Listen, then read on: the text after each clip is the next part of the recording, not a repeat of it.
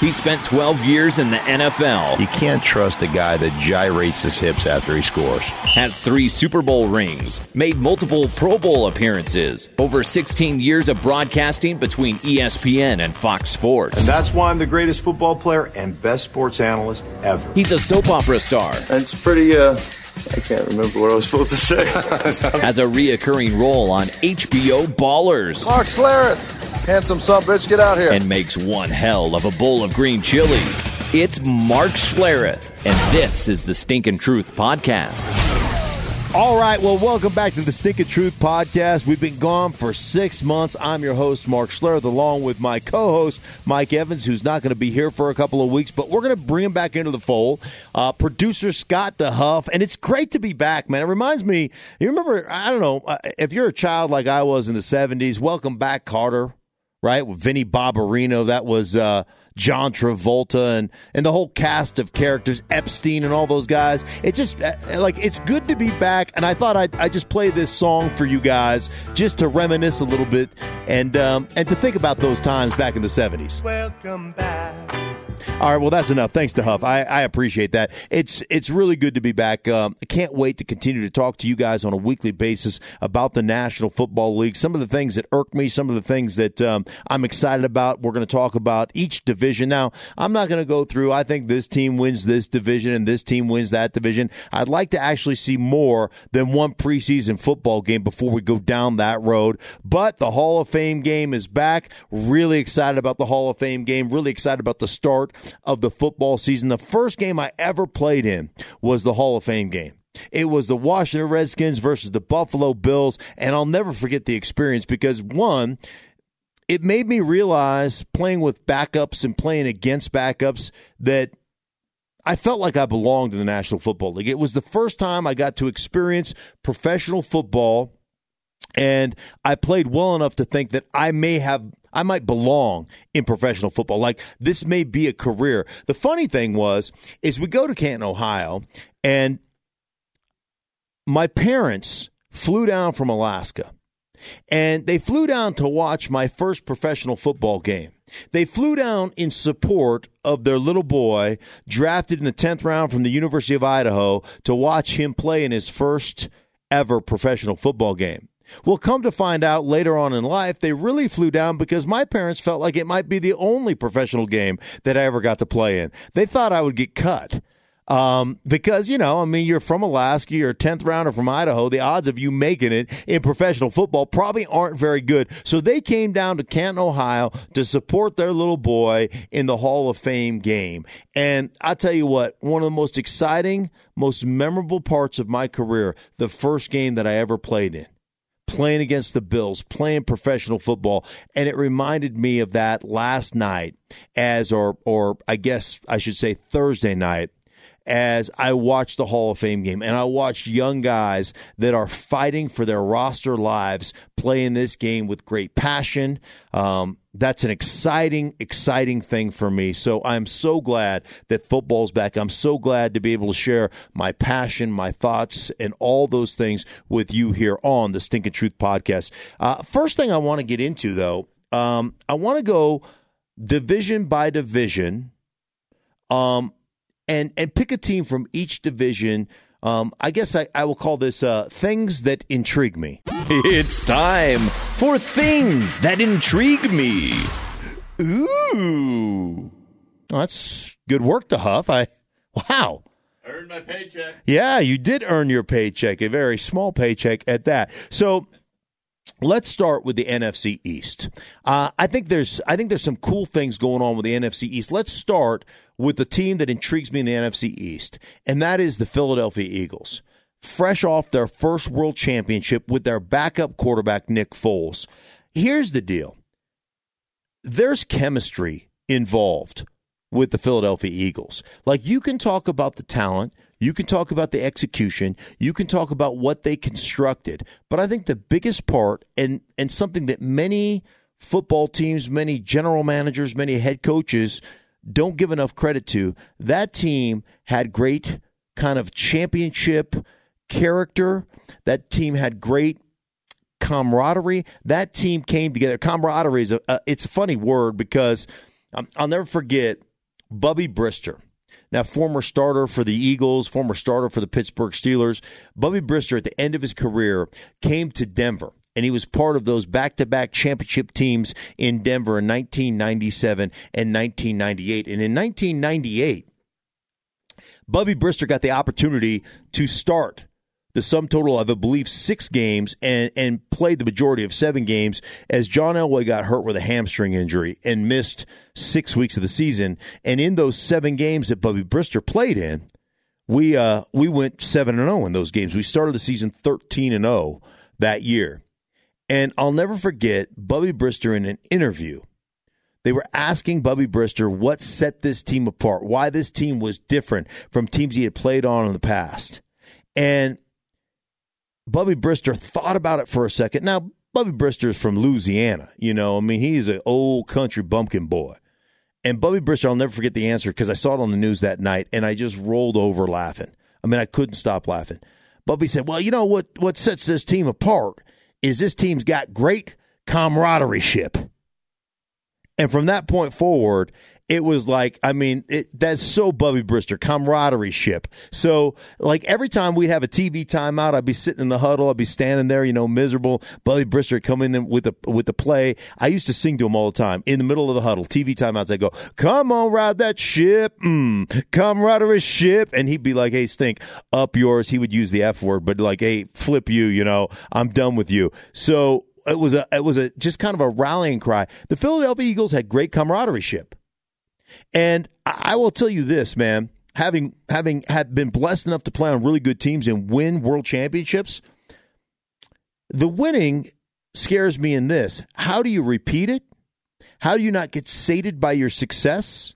How do you not get selfish? Like when you're chasing a championship, when you're chasing your first kind of Super Bowl championship. They won a championship in the 60s, but that was pre Super Bowl era. When you're chasing that championship, that's one thing to get guys to buy in, guys to be unselfish. Joe Gibbs used to say to us all the time in our championship years with the Washington Redskins lose yourself.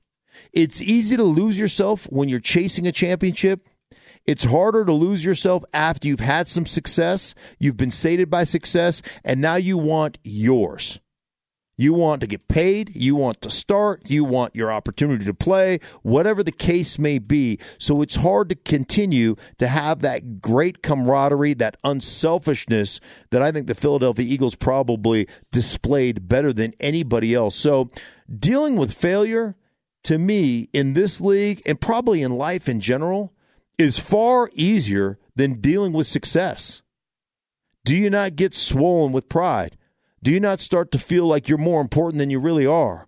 Are you still willing to make the sacrifice for your teammates? Because I think that more than anything else is what set the Eagles apart. Yeah, they were a really good football team.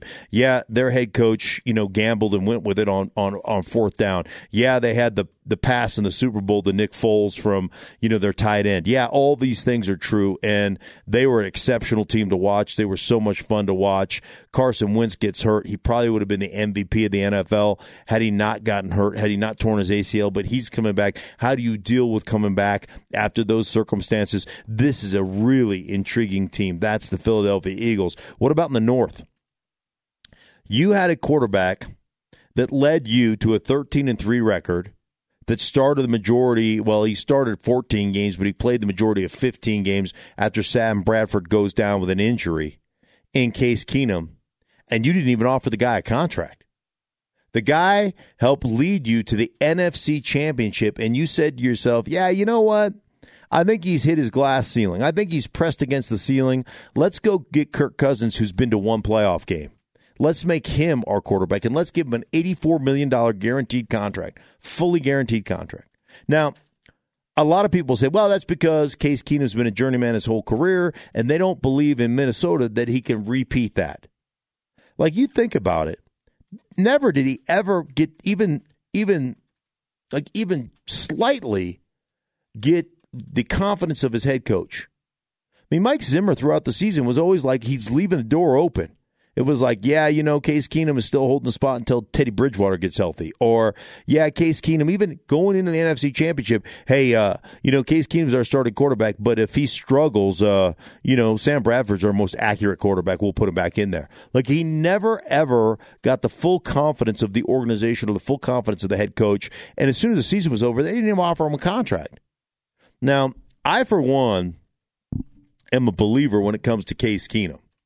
Like I've watched Case Keenum operate with the Rams, both in St. Louis and Los Angeles, where he didn't have a lot of talent around him, and I thought he displayed great toughness. I think he's matured as a quarterback. I think he's he's grown as a quarterback. I think he's gotten better every single year, and I think what you see from last year is who Case Keenum is, not the journeyman that bounced around from Houston to the Rams. I think he's more the quarterback that we saw last year with Minnesota. Like every other quarterback, not named Tom Brady or not named um, Aaron Rodgers, you got to put a good team around him.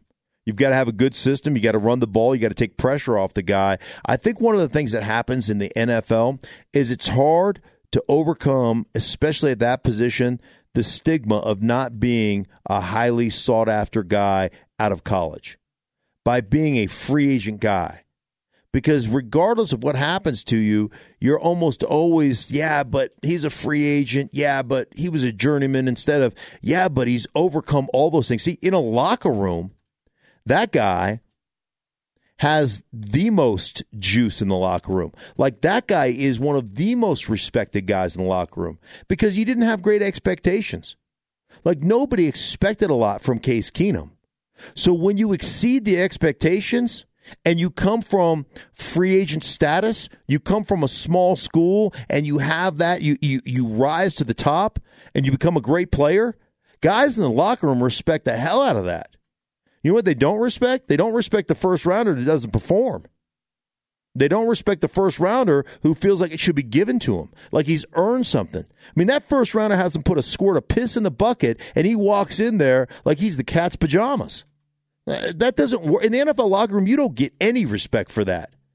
It's a prove it league, and when you're a player that comes from journeyman status and elevates beyond that – I think that to me is where you get the most respect in the locker room. The problem is in the front office, it's hard to get rid of the stigma of, yeah, but he was a free agent. Yeah, we signed him here to be the third quarterback in Minnesota because we thought Teddy Bridgewater would be healthy and he ended up being our second quarterback and he ended up playing exceptionally well for us. Yeah, but we still thought of him as a third quarterback. So it's really hard to get over that. So the Minnesota Vikings intrigue me in that they lost a guy that's a great leader, that the guys love, the guy that rallied them to a 13 and 3 record in the NFC Championship for Kirk Cousins, a guy that was very much in Washington, guy they wouldn't pay, guy they wouldn't offer a real contract. They went after Alex Smith and said, that's our better chance to get over the top here in Washington. So that's a really interesting dynamic in the North with the Vikings. What about the Saints in the South? The Saints one play away from going to the NFC Championship, one missed tackle away one just bad play with seven seconds left where Stefon Diggs scores a touchdown, a long touchdown from Case Keenum. Otherwise, they're in the NFC Championship in Philadelphia against the Eagles. That's a talented football team. I was just out in New Orleans um, with Sean Payton with that football team. Very talented football team. Drew Brees still doing, you know, Drew Brees things. The uh, set the record in the NFL for the most accurate quarterback last year, completing 72 plus percent of his passes. That's a team that intrigues me because I think they're incredibly talented and they're the model for all these teams trying to go from worst to first. See, we tend to forget because you have Drew Brees that the that the Saints went seven and nine three straight years with Drew Brees, with one of the most exceptional, surefire, first ballot Hall of Famers um, that that's ever played the game. But what happened that was different for them? Well, in their draft, they drafted three rookies who were Pro Bowl performers. Marcus Lattimore at the cornerback position was a Pro Bowl performer. He's a great player for them. Solidified that cover corner that every team needs in this league. Then their their their right tackle Ramczyk comes in and plays at a Pro Bowl caliber level at the right tackle, solidifies the right side of their line of scrimmage, and then Alvin Kamara is a Pro Bowler at the running back position, and they have a great one-two tandem with Ingram and Kamara in that backfield. Like you have got to in this day and age of the National Football League, you have got to have those kind of productive drafts. You have have to have young guys, rookies, and first uh, you know first year players. They have to come in and they have to perform, and they've got to solidify your roster because what ends up happening is you pay so much money to your quarterback and so much money to your top eight players. You know, your cover corner, your quarterback, your defensive tackle, maybe your pass rushing defensive end, maybe it's a, an offensive lineman um, or a wide receiver, that it's really hard to build a complete roster. So you have to have these young guys that aren't making a lot of money. They have to come in and perform because what's happened is is in the National Football League the, the roster continues to divide in the haves and have nots what I call the 80-20 rule where 20% of your guys are making 80% of the money. And so you have to rely on young players that you're not paying very much to produce. What happened to the Saints? 7 to 9, 7 to 9, 7 to 9, three rookies perform at a Pro Bowl level, 11 and 5. It's what gets you over the top. And it's one of the things that happened to the Saints. I think they're a team to beat in the NFC. I think they're that good that they'll be right there in the thick of things at the end in a very tough South division with Atlanta, with Carolina, Tampa Bay, the only one in there kind of searching with a coach on the hot seat. And then in the West, the Rams. Sean McVay, like I met with Sean McVay as I was calling games last year. And Sean McVay 32 years old. I sat down with him, had a phenomenal conversation. I got done with that conversation. I felt like I was smarter as a football analyst, like I learned a bunch of stuff, but ultimately I walked away from that conversation feeling like a turd. Like, hey man, that dude's 32 years old. I've accomplished nothing in my life. Like I am so far behind the eight ball. He is so intelligent. He's so articulate. He's so passionate about the game. Like they have got themselves one of the great young coaches. One of the things he said about his quarterback, Jared Goff, that just intrigued the heck out of me like when they sat down to meet, one, the first thing he showed Jared Goff was film clips of not him completing touchdowns and not him making great decisions and not him scrambling. He took pictures, he took film clips of him getting blasted and getting back up and said, you know what? Your toughness is what your teammates respect. Like you have earned the respect of your teammates because you'll take a shot and we didn't do a good job or they didn't do a good job of protecting you last year. You didn't have the weapons. Let me take care of that. We're going to fix that. But you have the ultimate authority and you can lead your football team because of that authority because you displayed unbelievable toughness and your guys will rally around. You talk about psychological warfare for your quarterback. This is why you'll lead. Not touchdowns don't matter, right? Just throwing in a, in a milk carton down the field, throwing a dime doesn't matter. Right? Shouting and screaming at your team about getting lined up doesn't matter. What matters is you earn their respect because you took shots, you got hit, and you popped right up without saying a word. So they respect you. So you have got now, you've got the cachet to lead your football team. So that's the first thing. And then he said, What do you like? Like, not what, there's my system. Here's what I'm going to do for you. Here's my system. No, Jared Goff. This is Sean McVay. What do you like? What are you good at? What are your strengths? Let's build a system together. You want to talk about leadership? You want to talk about a head coach not coming in there saying, I know everything, follow my lead? Like I'm brilliant? You know, jump on my back? No, no, no, no, no. What do you like? What can you execute? What do you feel comfortable in? Let's build a system together. Let's be lockstep. So, first, you have the authority to lead because of what you did last year, the toughness quotient. Now, let's build this offense together. You wonder why that guy grew leaps and bounds last year for the Rams? It's because of that kind of leadership from the coaching staff, that kind of leadership from his head coach. Now, the thing that intrigues me about this football team is what they've done on the defensive side of the ball. Two of the best corners in football with Marcus Peters and Aqib Talib. Also, two of the personalities, if you will. Two of the quirky personalities can be great, can also create some tension, some vitriol within their own locker room. And Ndamukong Suh, another big personality, another guy that um, you know can can come with some controversial play. Like on paper, this team is loaded, but the games aren't played on paper.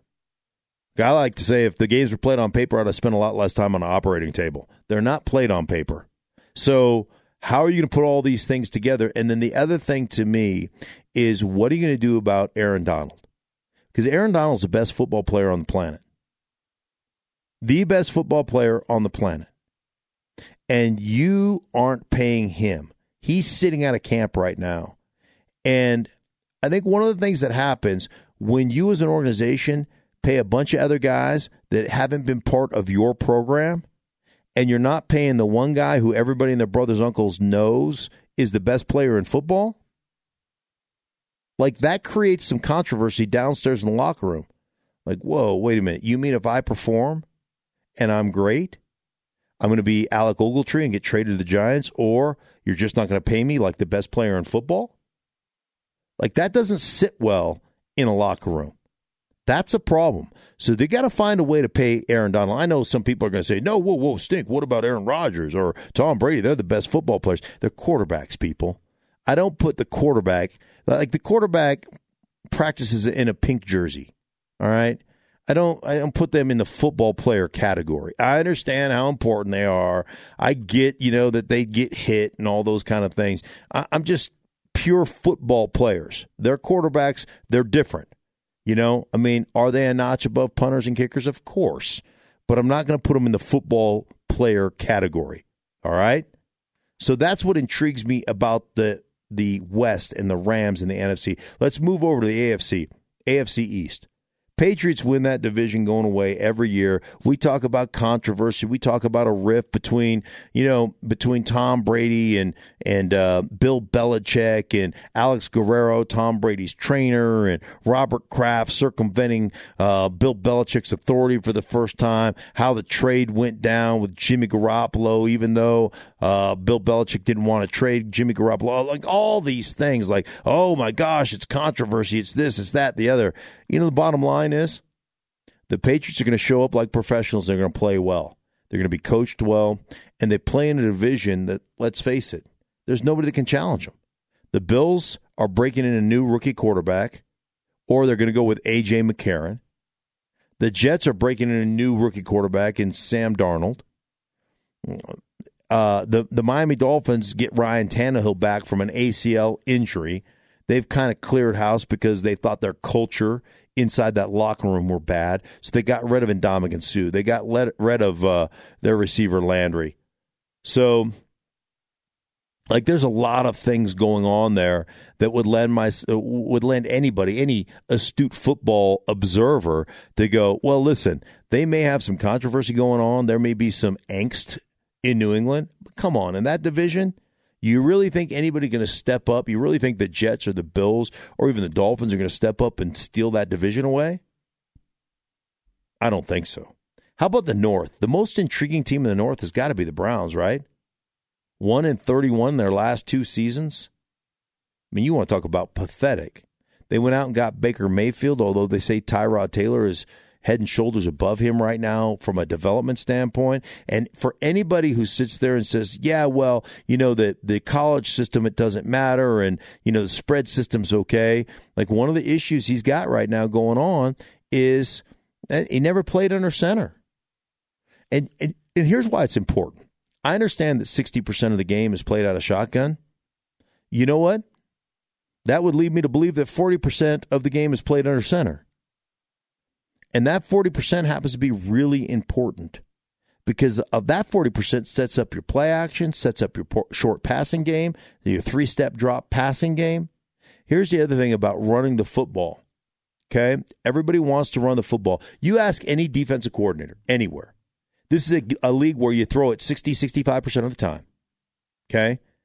You ask any defensive coordinator, any one of them, what's your number one priority going into this game? Have you ever heard one of them say, hey, we got to stop the pass? They always, 100% of the time, say, we have got to stop the run. That's their first thing because there's nothing more de- demoralizing to a defense than getting it crammed down your throat. Nothing. And if you can't stop the run, that opens up all the play action stuff. It makes it so much harder to defend the, the passing game. Well, here's what happens to you if you're strictly a shotgun football team is you take, you know, 40, 50% of your runs and you scrap pile them because you can't run them out of shotgun. And then it doesn't help you on the play action stuff where you really want to get the good hard bite. For instance, let's say you're a linebacking core. If you're under center, you're going to be about three, three and a half yards deep. That's how you have to play when you're under center. If you're in shotgun, you can deepen to five, five and a half yards deep, and you can play going forward if they hand the ball off because it's it, there's just a different dynamic to it, and you can get back in passing routes a little bit better with that kind of depth. So it, it hurts you in the intermediate passing game. It hurts you in the in the number of plays, how it limits the number of plays you can actually run um, in your running game. The Browns are intriguing to me. I mean, Hue Jackson, they're going to be on hard knocks. Hue Jackson, come on. Is there anybody on a hotter seat than, than Hue Jackson right now? 1 in 31 in the last two seasons? I can't imagine. The Colts, how about the Colts? Andrew Luck is back. You know, they drafted who I thought was the best player in all the National Football or all the draft going into the National Football League draft in Quenton Nelson.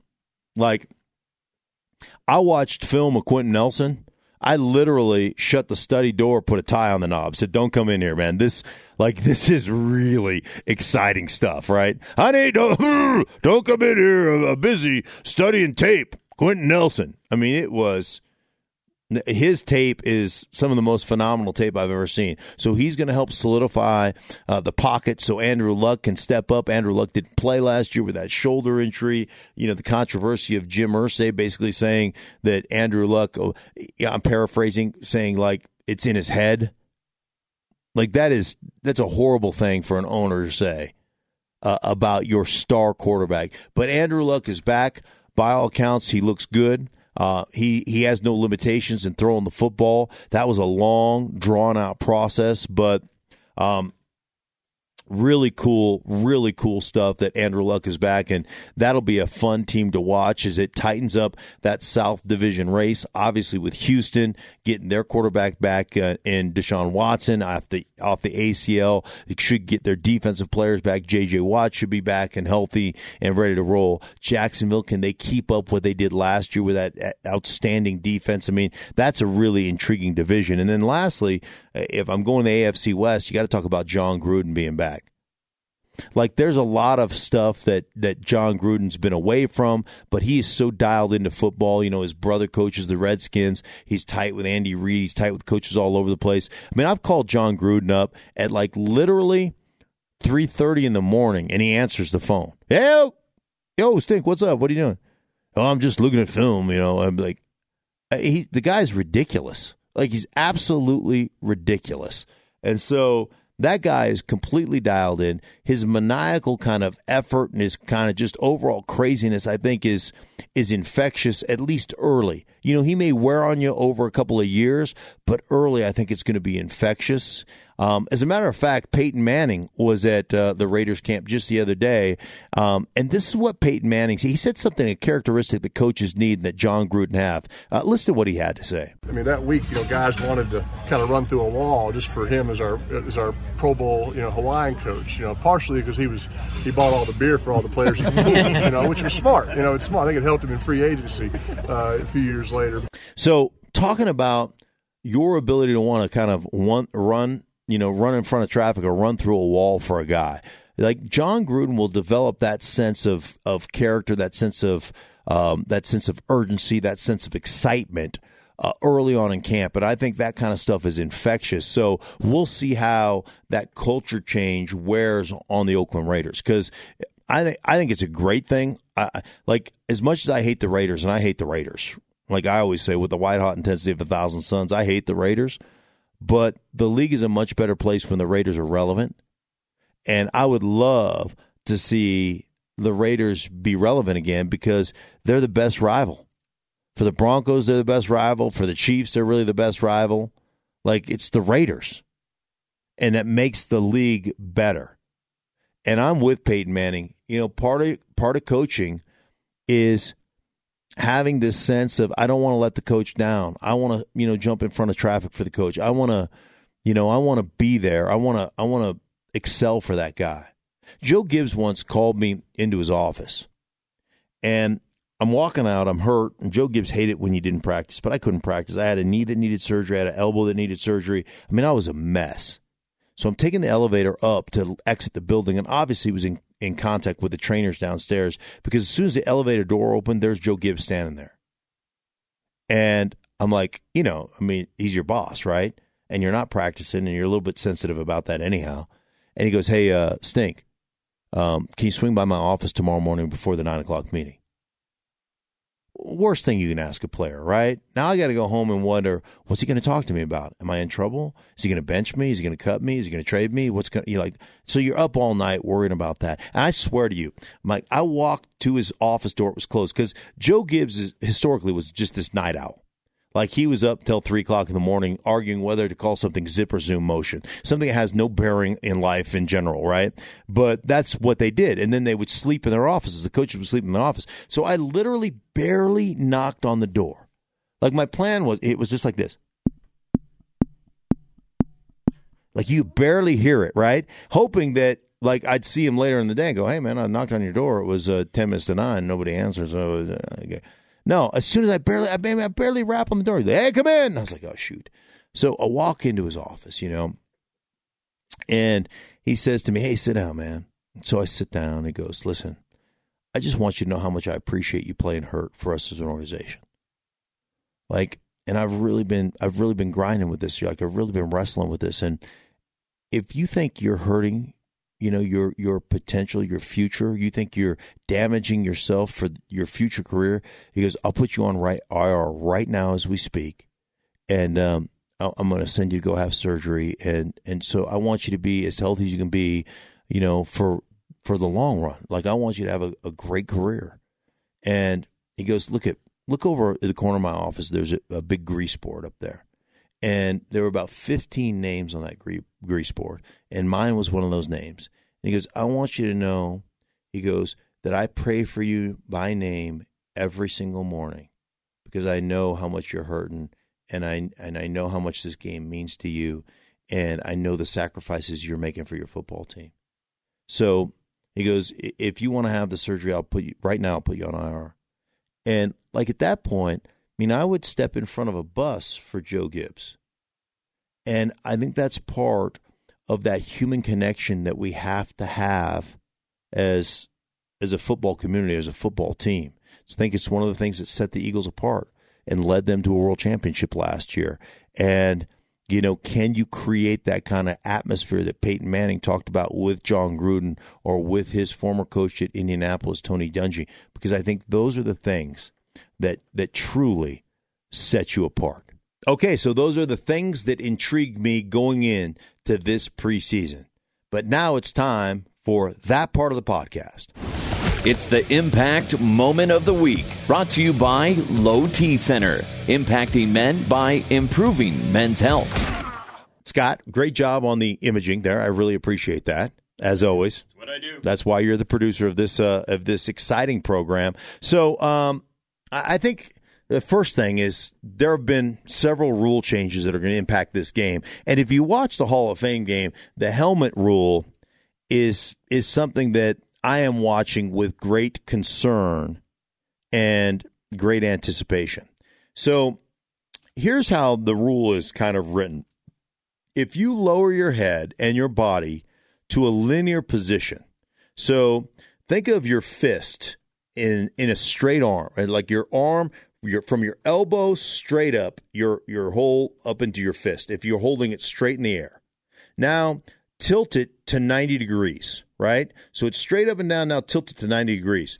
If your body tilts down in this linear position and your head is down, and you strike somebody in the head or shoulder area with the crown of your helmet, that's going to be an illegal contact or an illegal hit, an illegal helmet to helmet hit anywhere on the football field. And that that's for any player. It can be in the interior line of scrimmage. It can be offensive lineman on linebacker. It can be linebacker on running back. It can be running back on linebacker. It can be wide receiver on DB or DB on wide receiver. It doesn't matter where in the field that is now a penalty, and it's it's part of tackling and part of the contact that they're trying to eliminate from the game because of concussion issues. Now, last year, concussions, uh, it, last year, that's easy for me to say, last year, concussions increased once again. Now, were there more concussions last year, or are people just more sensitive to the potential of concussions and therefore more are being reported? Like teams are reporting them, players are reporting other players, hey, watch that guy, I think something's wrong with him. Like, is it more of that culture has has changed? Here's the issue this is just another rule or another reaction that the NFL is a reactionary league when it comes to changing rules. And this is just another rule that becomes very subjective, that's going to be officiated differently from crew to crew, from from um, official to official and it's going to be hard to have any consistency. There's going to be ambiguity in the way this rule is called. Now, it's been explained to me, and I was at, at Fox for our NFL seminar, NFL meetings. It's been explained to me that they're going to err on the side of caution early, especially through the preseason. So you're probably going to see a lot of flags so they can gather a ton of film clips and so they can educate themselves on this is how we want this called, this is how we not want this called. Now, if I come in that same angle and I'm going for a tackle and I keep my face up and and my face is the first thing to make contact, then theoretically the way it's been explained to me is that shouldn't be a penalty. But how do you discern whether the crown of your helmet is down three or four inches or you know it's your face is up or if you're rolling in there and all of a sudden the receiver crotch you know scoots down or you know gets himself a little bit lower and how do you you know, how do you adjust as a defensive player? Um, I just think it it opens up Pandora's box to a certain extent. I think what you'll see is you'll see plays on the ball in the open. Those are the ones that are going to get called in the line of scrimmage. I don't think anything will really be called, but It'll be interesting to see exactly how this goes. And for the diehard football fans, and I always wish the NFL would just embrace there's only 1,700 guys in the world that are physically gifted enough and stupid enough to play this game. And you know what? If you don't want to play it, we get it. This is more about protecting future generations and letting mom and dad realize that, hey, we care about your son. Let him play football. We're protecting it. But there is a faction of people in this country of of liberal media and, and other people that want football gone, that they're attacking football. You know, the fact that that there are more concussions playing soccer at youth levels in this country than there are football, and nobody seems to be attacking soccer is problematic. But there are a, a group of people, a faction of people that want, you know, football to basically go away. And I hope that never happens. But I also hope that you don't try to legislate contact out of a contact sport because when that happens, I'm going to find something else to talk about. I'm going to find a different profession. You know, if it becomes seven on seven flag football, um, then I really don't want to be a part of it anymore. And that's you know that for me is the biggest concern, and and it's real. I mean, this is this is going to be interesting to see exactly how this rule is implemented, um, exactly like what happens to these players. I'll tell you the other thing. We talked a lot in our Fox seminar about how we're, as a league, how we're trying to change the culture. Right? We need players to take head, their their heads out of the game, type of thing. You know, we we need the players to change the culture. And I brought this up to the league, to the league office during the Fox seminars. I go, you know, the thing that pisses me off about that is we're finding players and oftentimes we're finding players for bang bang plays where helmet to helmet contact is unavoidable. It's going to happen occasionally. And we're taking their money away for things that are unavoidable that I think are physiologically impossible. So think about this. You ever been in a car accident and you see it coming? So you're sitting at a stoplight, you know, you, you maybe you come to a screeching halt and there's a bunch of cars rolling up behind you and you know you look in your rearview mirror and you're like, "Oh shit, I'm going to get hit." Right? And what do you do?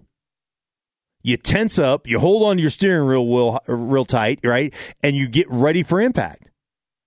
Like I don't mean to make light of it, but w- whenever you see an accident between a drunk driver and somebody sober, it's never the drunk driver who gets hurt. It's always a sober person because they tense up. It's physi- physiologically, you're going to try to protect yourself. And the same thing goes for football, man. You see that guy, he that that receiver catches the ball, he sees contact coming, he squinches down because he's trying to protect himself and you lower and there's a helmet to helmet hit and and we find that guy and we say we've got to change the culture. And my thing is that's not a cultural thing. That's a protection thing and that's a doing your job thing. And so there are a lot of these hits to me that are just purely unavoidable. And my question to the league office was like, if you want the culture to change, why don't you make everybody equally equal partners in changing that culture? So you make a hit and you get fined, and and as a coach, you say, "Hey, man, that's a tough break. Try to keep your head up, but I love your aggressiveness." So how does that change the culture? It, it doesn't. I'll take Vontaze Burfict in Cincinnati. That dude continues to get fined, continues to do things that are malicious. At what point are you going to hold Marvin Lewis accountable? At what point are you going to say, hey, Marvin, you're either coaching that or you're allowing it to happen. And so the next time that guy gets fined, you're going to lose $100,000. How about for the owners? So instead of taking a dude's money who has 3.4 years to earn a living on average in this league, how about you pay that guy, you don't take his money, you make him stand in street clothes as a healthy scratch, and let the owner absorb that cost? You think the owner will come down if a guy's sitting out and he's a healthy scratch and he's and it's costing him a million dollars, the owner, because that guy's getting paid? You think the owner will come down and say we got to change the way we tackle? Like let's make if we're going to change culture, then let's make everybody accountable, not just the players. That's one of the things I would like to see, but it never seems to happen that way because we're so diametrically opposed. The Players Association and and the league just don't want to communicate. We all want to be right. Nobody wants to do what's right. And until they come together and realize we're in this thing together. I have never one time seen anybody come to an NFL game to watch an owner sit around his ass off. I've never seen anybody come to say, "Oh, I heard the commissioner is going to be at the game this weekend. Man, I hope I catch a glimpse of him. I just bought tickets." Nobody wants to see Roger Goodell at a game. Nobody cares. They come to watch players play football, not to play flag football, not to play patty cake. They come to see football players play football. And we have to understand, as a league and a players association, that that we don't operate independently of one another. We need to operate together to make this game as good as it can be. A couple of the rule changes that intrigue me. The kickoff rule. I think this is a good rule. One, you don't get a run up. So you got to start on the line of scrimmage. You don't get a run up. So as the kicker runs up to the ball, everybody has to be on the line of scrimmage. They don't get that five yard run up. So that's going to slow down the the speed of the coverage unit. Okay? So that's a good thing. The other thing is eight guys have to be in in a 5-yard box 15 yards away from the ball. So the majority of everybody has to be on the line of scrimmage. So you don't get to get a running start from depth at the guys who are covering the kickoff. And then there are no wedges. All wedges are you can double team in that in that 5-yard box 15 yards away from where they kick the ball off. You can double team there, but you can't double team. You can't create a wedge. You can't double team beyond that. So it's, I think, a couple things. One, because you need speed to cover kickoffs, it's going to make that front line all small guys, right? Less body mass running down the football field, which in turn creates less huge collisions. Then there's not as much, you know, there's not as much space um, and time. So those collisions are going to those collisions aren't going to be as great. So I think this is a really I think this is a really good rule. And, um, you know, obviously, uh, onside kicks are the same and all that stuff, but this is a good rule. It, it, this is a rule to me that makes sense and that hopefully it eliminates a lot of the injuries and a lot of the concussions that happen on, on kickoff because that's the number one area where concussions happen in this league. And hopefully that can eliminate that because I would really hate to see the kicking game be eliminated out of football. Like, let's take, let, let's take kickoff cover and just excommunicate it from football. I wouldn't, that, that would bother me. Um, and then the last rule that I think is really intriguing is the give yourself up rule. So, and we all know when the quarterback slides for feet first, as soon as he touches down, wherever that ball is, that's the spot of the ball. Down. That play is down. Okay. If you dove head first, you got all that yardage until somebody touched you. So you could dive head first, hit the ground, slide three more yards, somebody touch you, you get all three yards. That's why there's a lot of quarterbacks that like the head first slide.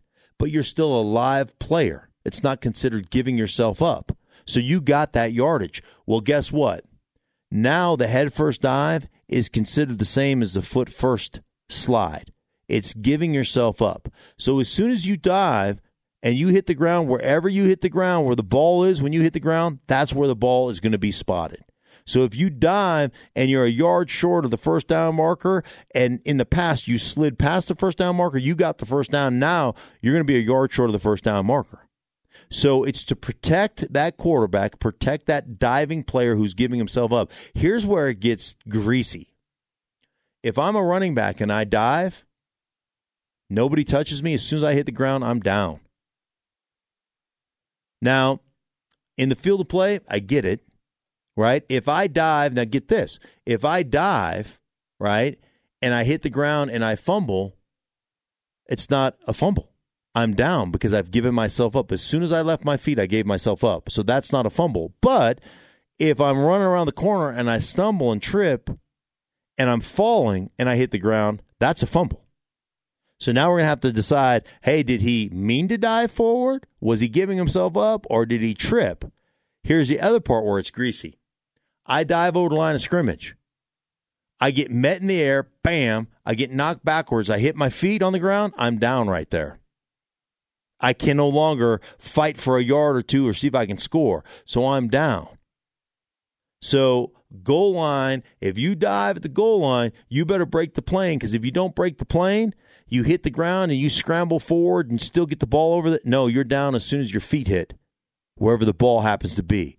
So that is the give yourself up rule that has changed as well. Love the kickoff rule. I think the kickoff rule uh, makes sense, but um, you know the rest of that stuff, the rest of that stuff is a little bit. To me, it's a little bit shaky at best. Um, and those rule changes, those are the impact moment of the week brought to you by the Low T Center, impacting men by improving men's health. And speaking of the Low T Center, guys, listen, if you've been feeling tired, lack of energy, maybe you're grumpy, do yourself a favor, go get your levels checked. And the best place to do it, the Low T Center, man. They have physicians that have been treating men with low T and treating men's health care for years.